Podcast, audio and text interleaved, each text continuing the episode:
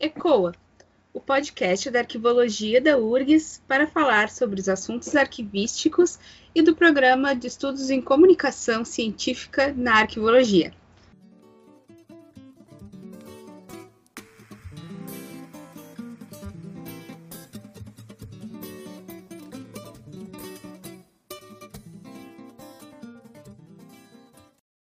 Eu sou Juliana Horta. Eu sou Matheus Santos e seremos mediadores deste episódio. Mas antes, fique com os destaques do Giro da Arquivo.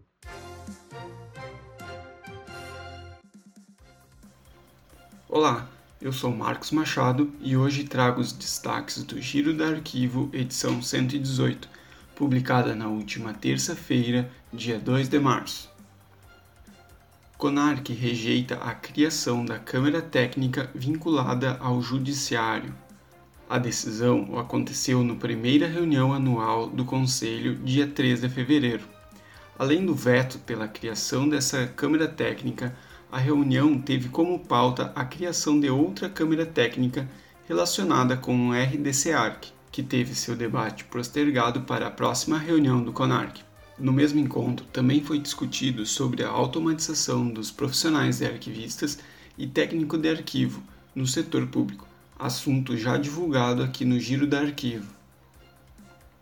Nas notícias sobre a arquivologia no Brasil, o Senado aprovou o projeto de lei que estabelece regras para a prestação digital de serviços públicos, notícia que não agradou à Associação das Autoridades de Registros do Brasil, que se posicionou contra o projeto. A digitalização dos livros de registro civil do Rio de Janeiro foi finalizada pelo Arquivo Nacional. A Unirio está com processo seletivo aberto até dia 16 de abril para pós-graduação em Gestão de Documentos e Arquivos. O Conselho Municipal da Cultura de Manaus começou a analisar os documentos que integram o acervo arquivo da cidade. E o Arquivo Público do Estado do Rio Grande do Sul está divulgando a programação comemorativa ao seu aniversário de 115 anos. É notícia no mundo sobre arquivologia. Confira os próximos eventos promovidos pela Rede Nacional de Arquivos de Instituições de Educação Superior do México, pela Biblioteca Nacional da Argentina e pela Associação Latino-Americana de Arquivos. O governo da Espanha, em conjunto com a Universidade de Alcalá de Henares, criará um Arquivo Nacional de Movimentos Sociais e o Grupo de Trabalho para a Dinamização Cultural dos Arquivos está com convocatória para interessados a participar. Por fim, as indicações para ler e ver com calma. Fotografias misteriosas de 70 anos encontradas em câmera antiga disparam buscas internacionais. Herdeiros penam para preservar e mostrar ao público acervos de artistas. A revista Documentação das Ciências da Informação da Espanha está com um novo número. E a live Preservação e Digitalização do Acervo Teodoro Sampaio, do Instituto Geográfico e Histórico da Bahia. Estes foram os destaques do Giro da Arquivo, edição 118. O Giro é publicado todas as terças. Receba grátis em seu e-mail. Para mais informações, Acesse nossas redes sociais. Siga arroba Giro do Arquivo no Facebook, Instagram ou Twitter. Lá você encontra o link para assinar o nosso boletim e receber o que é notícia no Brasil e no mundo da arquivologia.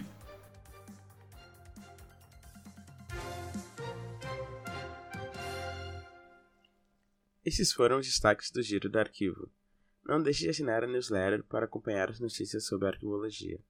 E agora a gente segue com a conversa. Trazendo uma nova dinâmica para o nosso podcast, inicia-se hoje a série Hábitos Arquivísticos, uma série de 15 episódios que vai explorar o conceito de hábitos, as teorias, os princípios arquivísticos, bem como o contexto dos maiores pensadores da área da arquivologia. E neste episódio, iremos conversar sobre como será conduzida essa série. E para nos ajudar nessa saga, contaremos com a parceria dela, que já foi entrevistada no Arquivologia Fora da Caixa, a mestre e doutoranda em Ciência da Informação, Ivna Flores Mello. Ela que é pesquisadora na área de epistemologia em História da Arquivologia, com ênfase na trajetória e delimitação dos princípios arquivísticos. Ivna, muito obrigada por estar conosco mais uma vez. E agora não só como entrevistada, né, mas como uma parceira ao longo da série Hábitos Arquivísticos. Olá, tudo bem? É, queria novamente agradecer o convite. É, falar de temas arquivísticos sempre é um grande prazer, sobretudo aqueles temas que nos tocam assim no nosso íntimo arquivístico, né, que é, por exemplo, o hábitos arquivístico, tema de uma pesquisa que eu desenvolvo há alguns anos. E também gostaria de agradecer o convite para fazer a série, para gravar a série, 15 episódios. É, vocês vão ver que ao longo do, do, desenvolvimento desses episódios, nós vamos fazer o desenvolvimento também de uma linha de pensamento, de um raciocínio em torno da história de questões epistemológicas da gênese da arquivologia. E posso começar, gente, a falar um pouco sobre o que vai ser os episódios, a série, ah, como é que a gente vai desenvolver esse hábitos, o que é o hábito? Posso começar? Pode sim, eu acho que pode começar pela. Primeiramente, que a, a, a série uma parte da, da pesquisa de, de doutorado, correto? Sim, ela é fruto da pesquisa de doutorado, uh, mas que na verdade nasceu mesmo, assim, essa semente começou a ser plantada no mestrado. No mestrado, e eu falei um pouco dele no episódio de princípios arquivísticos, eu trabalhei a, a história do princípio da proveniência com base em manuais científicos da área, manuais nacionais, manuais internacionais. Esses manuais uh, são seleções, né? Foram selecionados é, por vários critérios, por exemplo, a, o quão notório aquele autor é, uh, listas da Unesco, listas do projeto RAMP, listas do Conselho Internacional de Arquivos. Essas listas foram compiladas pela professora Angélica Marques na tese dela. Então, a gente parte uh, dessa lista feita por ela, analisando esses manuais. Então, Uh, no mestrado, eu trouxe toda essa trajetória do princípio da proveniência, inclusive confiram e escutem o episódio de proveniência, de princípios arquivísticos. Uh, e aí, ao final do mestrado, uma lacuna se apresentou. Um dos resultados que, que, foram, que foi colhido lá no, no mestrado foi que o princípio arquivístico, de certa forma, interfere na maneira pela qual os autores compreendem, definem e aplicam as funções arquivísticas. Então, foi a partir desse resultado, né, dessa lacuna, desse, de, desse, desse ponto do mestrado que eu não consegui é, responder com a pesquisa do mestrado, eu trouxe para o doutorado. Então, no doutorado, eu trato do, das relações do princípio da proveniência, afinal, o princípio assim, a menina dos meus olhos, né? O princípio da proveniência e as suas relações com as funções arquivísticas. Mas essa temática ela era ainda um pouco uh, precisava de um corpus para se tornar uma tese, né? Para se tornar uma pesquisa de doutorado. Então eu busquei ali na sociologia da ciência alguns conceitos uh, e algumas questões relacionadas à formação de contextos porque para arquivologia absolutamente tudo precisa de contexto, até a nossa própria história. Então eu busquei ele na sociologia eh, da ciência, na filosofia da ciência, é, essas questões de contextos para eu conseguir trazer o contexto do contexto, né? Contextualizar a trajetória da proveniência e essas relações que ela guarda com as funções arquivísticas. Então, é, é uma pesquisa que eu comecei então há 10 anos, se a gente for contar, uh, desde a trajetória do, da iniciação científica, do mestrado, é uma pesquisa, é, é um contínuo, né? É uma agenda de pesquisa, e acho que a cada, cada etapa que eu passo, eu vou uh, aprofundando mais e, e, me aproximando mais de algumas relações é, históricas. Uh, ainda sobre o contexto, né, os contextos, os contextos, é, eu percebi que não seria possível analisar, às vezes a análise que eu precisava, sem que eu conhecesse é, os autores, as pessoas que registraram a nossa ciência, né, a nossa disciplina científica. Então, a pesquisa, o início dela, basicamente, é trazendo a história de cada autor. E essa é uma das etapas metodológicas dela. Ela tem como objetivo principal é, traçar essas interlocuções entre o princípio da proveniência e as funções arquivísticas com base no hábitos. E ah, eu não sei se eu falo que é hábitos agora, ou se eu deixo um gostinho para quem estiver escutando para incentivá-los a escutar os próximos episódios. É, eu já ia fazer essa pergunta agora, porque também. Eu, é que eu tô curioso. Eu acho que pode falar um pouquinho, né? Tá. Vamos lá, o que seria o hábitos, né? E vou falar de maneira assim bem resumida, porque ao longo da série, né, a gente terá um episódio que vai falar é, profundamente sobre uh, o que é o hábitos, quais são as relações com o campo, campo científico, com a ciência e tudo mais. O hábitos nada mais é do que o conjunto de experiências, uh, e essas experiências, quando a gente fala de experiência, a gente fala de experiências de vida, experiências profissionais, experiências de formação, conjunto de experiências que são trazidas para o campo científico. Então, uh, não é possível fazer uma ciência completamente imparcial, porque ainda na imparcialidade há impressões subjetivas uh, do pesquisador ali. Essas impressões subjetivas, elas são construídas com base nos contextos, nos contextos e experiências que aquele autor viveu. Então, isso é o hábitos. Então, assim, o hábitos é muito amplo. A gente pode fazer uma análise de hábitos sob diversas perspectivas. Perspectivas teóricas, perspectivas simbólicas, perspectivas culturais, enfim, gente, uma infinidade de possibilidades dentro de um hábitos. Olha o quão complexo um ser humano é. E o hábitos expressa essa complexidade, né? Mas aqui, para nós, tem visto nosso escopo arquivístico, inclusive um hábitos arquivístico, é, esse, a gente faz um recorte. Recortes são necessários na, nas pesquisas, senão a gente não consegue chegar a lugar nenhum. Então, há um recorte. Esse recorte, ele se define pelos autores, esses dos manuais, os que escreveram os manuais, os manuais que eu trago desde a pesquisa do mestrado. Então, a gente tem, por exemplo, arquivistas holandeses, vou, vou citar o nome de uns famosos, né? Arquivistas holandeses, é, Hilary Jackson, Schellenberg, Luciana Durante. Então, são esses autores uh, mais consagrados, né?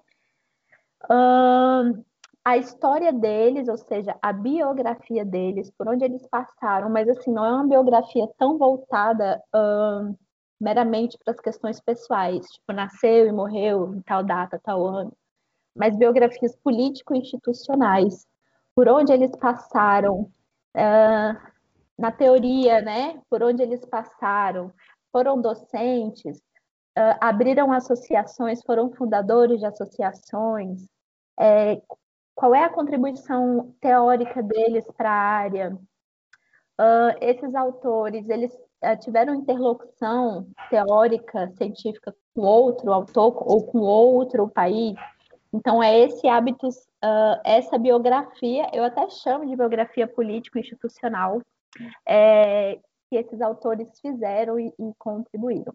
Além disso, uma trajetória uh, das funções arquivísticas no, no, no desenrolar da leitura desses manuais. Então, o hábitos, esse hábitos arquivístico uh, pesquisado e que, que será apresentado para vocês, ele tem essas características: manuais, autores, biografias, tendo em vista as atuações político e institucionais, uh, e a forma como esses manuais trataram as funções arquivísticas. E aí eu quero dizer para vocês que tem uma base uh, primeira, assim, para a gente conseguir discutir as demais etapas, que eu gostaria de alinhar com vocês. Uh, princípio científico, método e técnica. Uh, essa estrutura científica, cientificidade de uma disciplina científica, ela, ela, tem, ela é desdobrada. Então, o princípio científico ele é a base, a estrutura principal. Eu até faço uma analogia de que para construir uma, uma casa, a gente não, não consegue construir ela sobre uma fundação de areia. A gente constrói sobre uma fundação uh, mais fixa, é, de concreto, né? Fundações firmes. Essa fundação firme da casa são uh, os princípios científicos. O princípio científico, no caso da arqueologia, o princípio da proveniência. Então, a nossa base, a base da nossa casa é a proveniência. Desdobrada do princípio, nós temos os métodos. Os métodos são o como, como fazer, como eu, como eu aplico o princípio da proveniência. A proveniência é um conceito. Como eu faço essa proveniência começar a se materializar ali na gestão de documentos e de arquivos. Então, o método seriam as nossas paredes, a parede da nossa casa. E a técnica, propriamente dita, é a operação, o procedimento. Então, a fundação da casa são os nossos princípios, os métodos, as nossas paredes, e o telhado da casa são as técnicas arquivísticas. Sem fundação, não há parede, e sem parede, não há telhado. Por isso que é um dentro do outro, um se desdobrando do outro. Os princípios uh, científicos, é...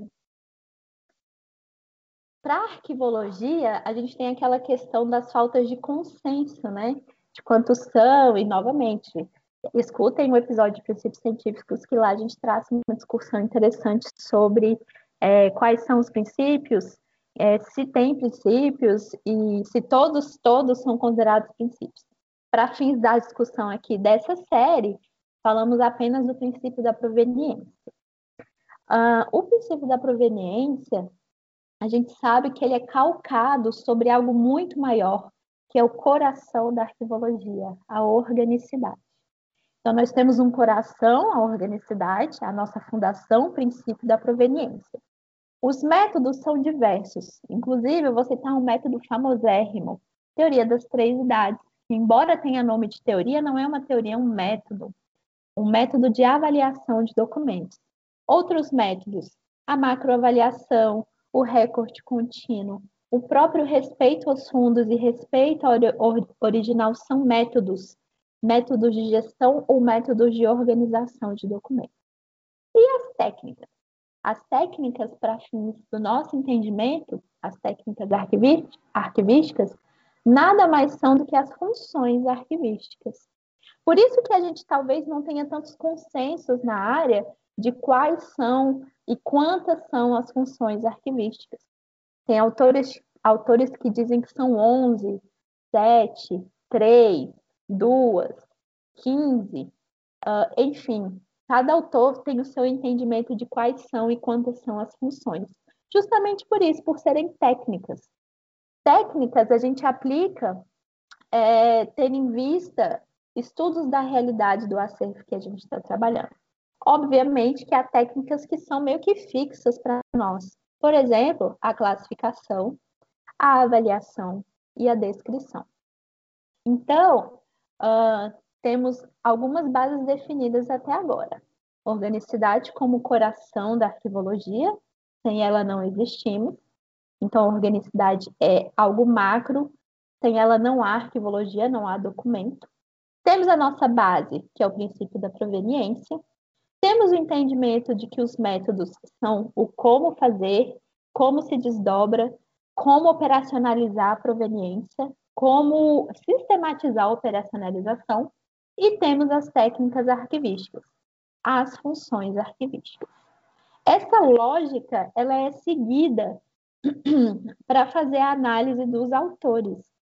Então, busca-se o entendimento deles do que é organicidade, seguido o entendimento deles do que é proveniência, Entendendo esses dois, a gente consegue ter uma ideia de como ele vai sugerir ou recomendar os métodos e as técnicas. Então, a depender da definição que o autor traz de proveniência, essa definição vai remeter à definição e à sugestão de aplicação de classificação, por exemplo. É um desdobramento teórico, um desdo desdobramento conceitual. Tudo isso é com interferências da subjetividade do autor. Então, tudo que ele recebeu ao longo da vida dele, viveu, experiências, arquivos que ele trabalhou, discussões no, no campo político, fundação de associações, eventos que ele organizou, artigos que ele escreveu, interferem na visão dele na conceituação de organicidade, proveniência, métodos e técnicas. Então, não sei se eu me fiz entender, mas é, é como se estivéssemos num grande emaranhado em que as coisas estão interrelacionadas, uma coisa influenciando a outra. Então, uh, eu vou tentar né, demonstrar para vocês, por meio da, da, série aqui no podcast, como uh, essas interferências da vida, do hábitos, da experiência desses autores interferiu de alguma forma na conceituação e, e na delimitação das técnicas arquivísticas. E é com, complexo, né? Mas diz assim, é, quais foram os autores que, que tu utilizou como referencial teórico na tua pesquisa? Olha, Parece é uma cama bem grande, né? Sim, e assim, eu digo para vocês que uh, quando, se, quando se chega em determinada em determinada fase de uma pesquisa, uh, uma determinada uh, etapa assim, né, da, da, da sua trajetória acadêmica, a gente percebe que a nossa disciplina científica ela talvez não seja, seja suficiente para dar conta dos questionamentos que a gente tem. Por isso que a gente acaba saindo da arquivologia buscando disciplinas irmãs ou disciplinas uh, próximas de nós para tentar responder é, lacunas e, e, problemas levantados na, na, na, pesquisa no âmbito da arquivologia. E como eu falei, foi o que eu fiz. Fui lá na sociologia. Que disciplinas são essas? Olha, poderiam ser várias, mas é, uhum. eu, eu, eu, gosto muito de trabalhar com a sociologia. Acho que a sociologia e a arquivologia, por, por estarem ali nas ciências sociais, né, é, tem muita interlocução. Uhum. Então, por exemplo, a noção do hábitos arquivístico, o hábitos, né, o termo hábitos, ele é apropriado, é uma apropriação uh, teórica, com uma apropriação conceitual do Pierre Bourdieu. Então, ele, Pierre Bourdieu, uhum é a base do, das lentes teóricas para a formação, né, para a compreensão do que é o hábitos.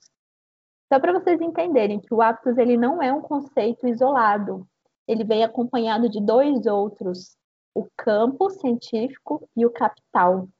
Então, eu vou falar de maneira bonita, falar como o Bourdieu fala, né? Uhum. O hábitos é o transcendental uh, dentro do campo, o campo é o local.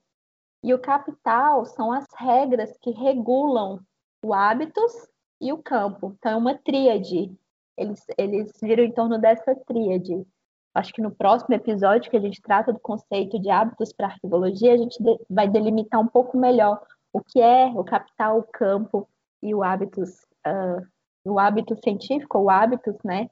E, a, e trazendo ele aqui para arquivologia. Além disso, eu trago a Celine Norcetina, que também é da sociologia. A Norcetina trabalha com a ideia de transcientífico, campo transcientífico. O que seria um campo transcientífico? Uh, seria um campo que ele não se restringe apenas à ciência.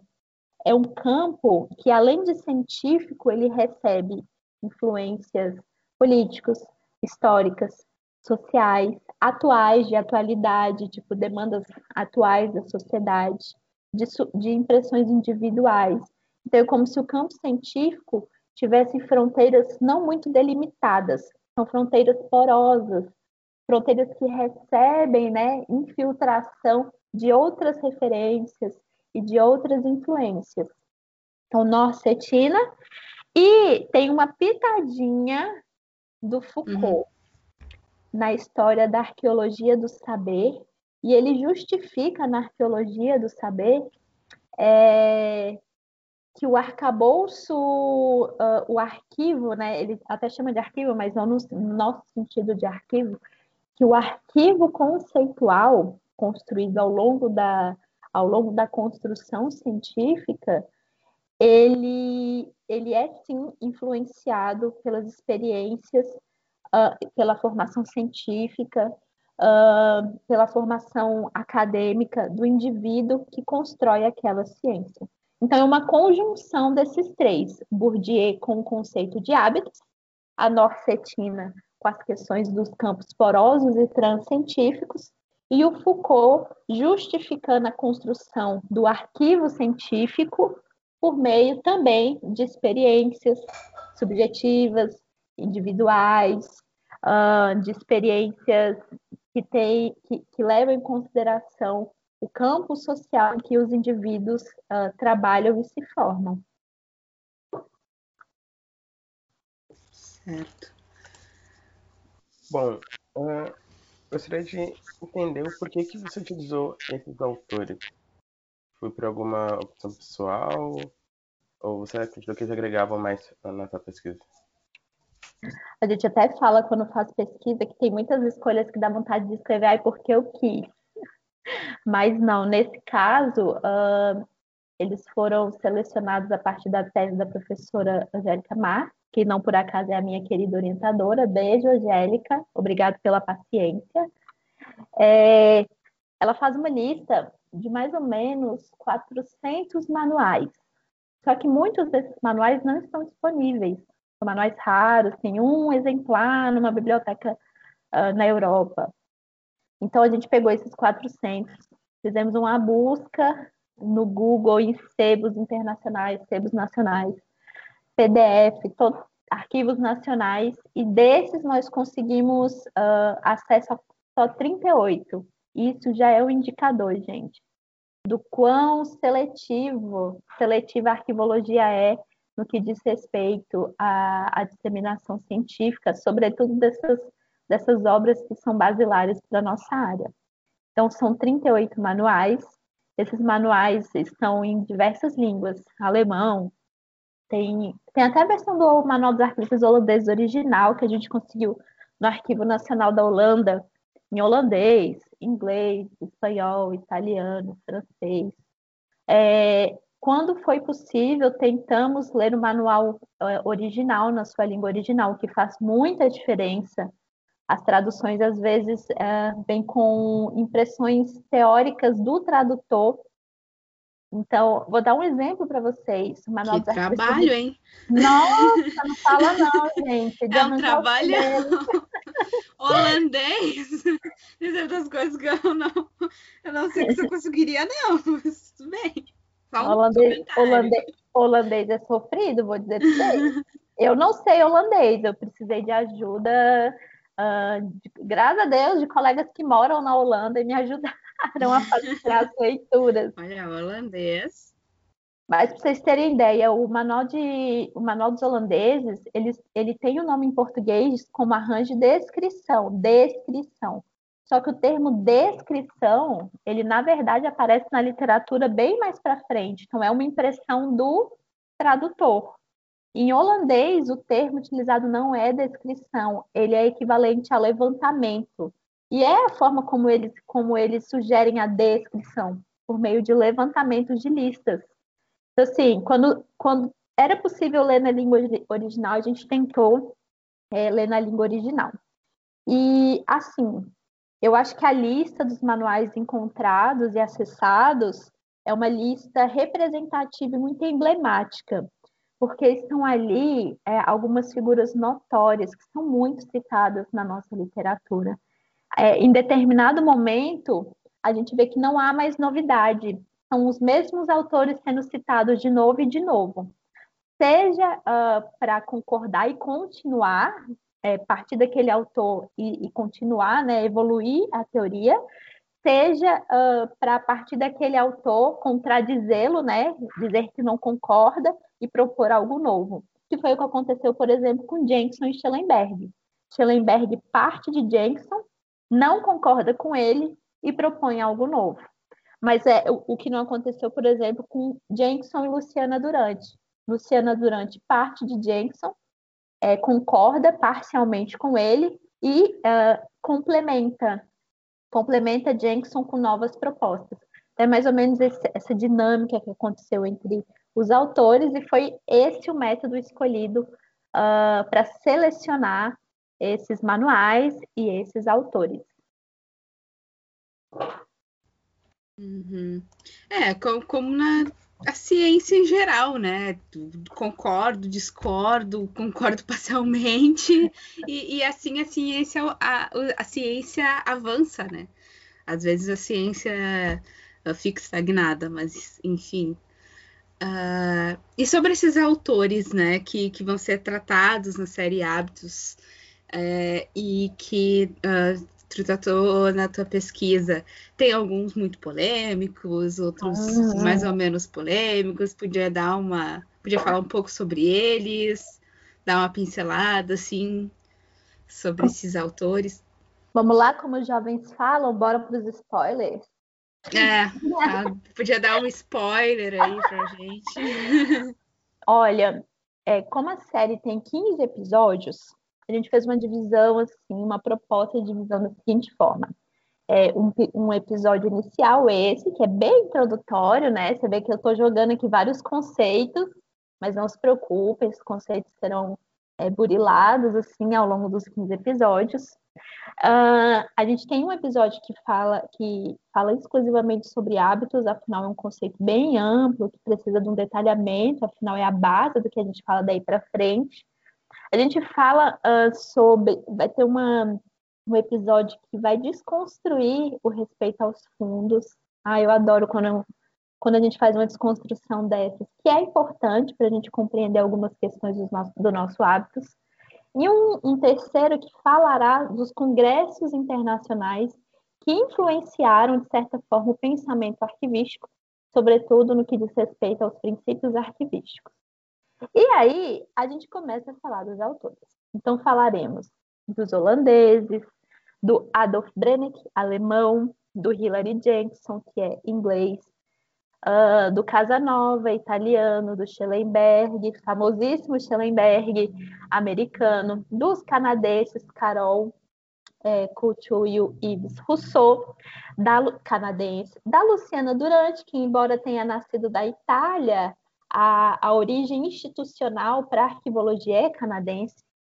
A Vicenta Cortés, uh, Espanha, é, hispano, né? Hispano-americano, a Antônia Herredia. E a gente faz uma finalização uh, com a construção do hábitos desses diálogos transcientíficos. Na tese, por se tratar de um, de um documento arquivístico acadêmico que tem as suas formalidades, certas, uh, certas questões relacionadas aos autores não, não puderam é, aparecer, justamente pela formalidade de uma pesquisa. Porém, num podcast que tem a sua formalidade por ser um uhum. trabalho de distinção, a gente tem um pouco mais de flexibilidade para tra tratar de algumas uh, questões.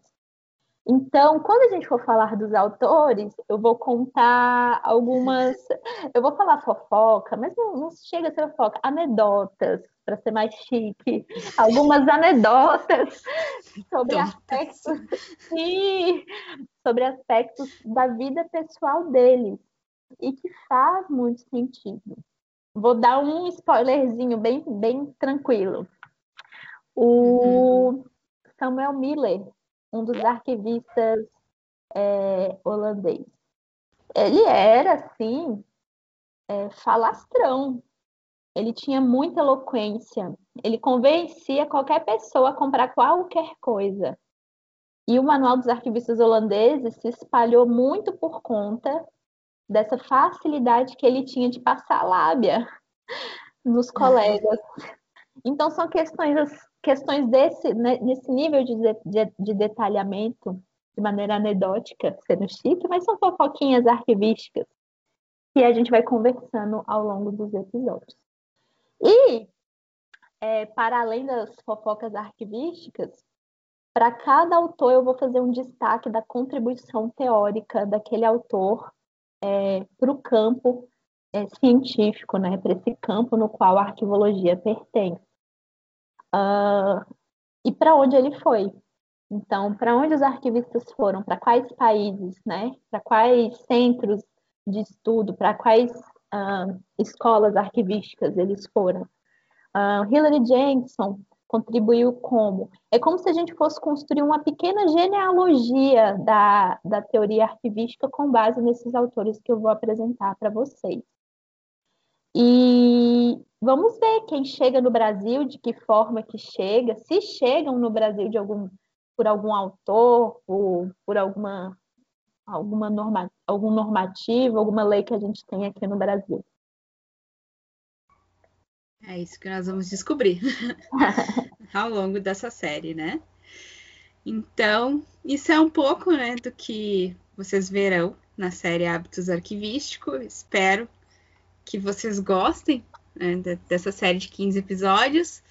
Obrigada, Ivna, pela parceria pela conversa. E caso queira deixar alguma consideração final, a fala é tua. Uau, uma consideração final. Bem, quero dizer para vocês que uh, cada vez mais eu me convenço que conhecer a nossa história, conhecer a história da arquivologia, nos dá insumos para entender o nosso presente. Então, hoje a gente vive num ambiente, assim, né, numa situação de transformação digital, documentos arquivísticos digitais, e essa loucura de preservação, de autenticidade, sistemas de informação. Mas eu quero dizer para vocês que muito antes disso tudo se instalar, isso já era tratado na nossa teoria. E a gente só consegue ter essa noção, essa visão do todo, essa visão contínua, o tal do contínuo, né? Essa visão do contínuo da arquivologia inserida nesses ambientes, se a gente conhece a nossa própria história. Então, documentos digitais nasce, por exemplo, os primórdios, né, do que a gente conhece hoje como preservação digital, autenticidade, isso nasce lá nos anos 20 com uh, Hillary Jackson. Está tudo impresso na nossa história. Basta a gente voltar nela e conhecer, né? estudar a nossa história.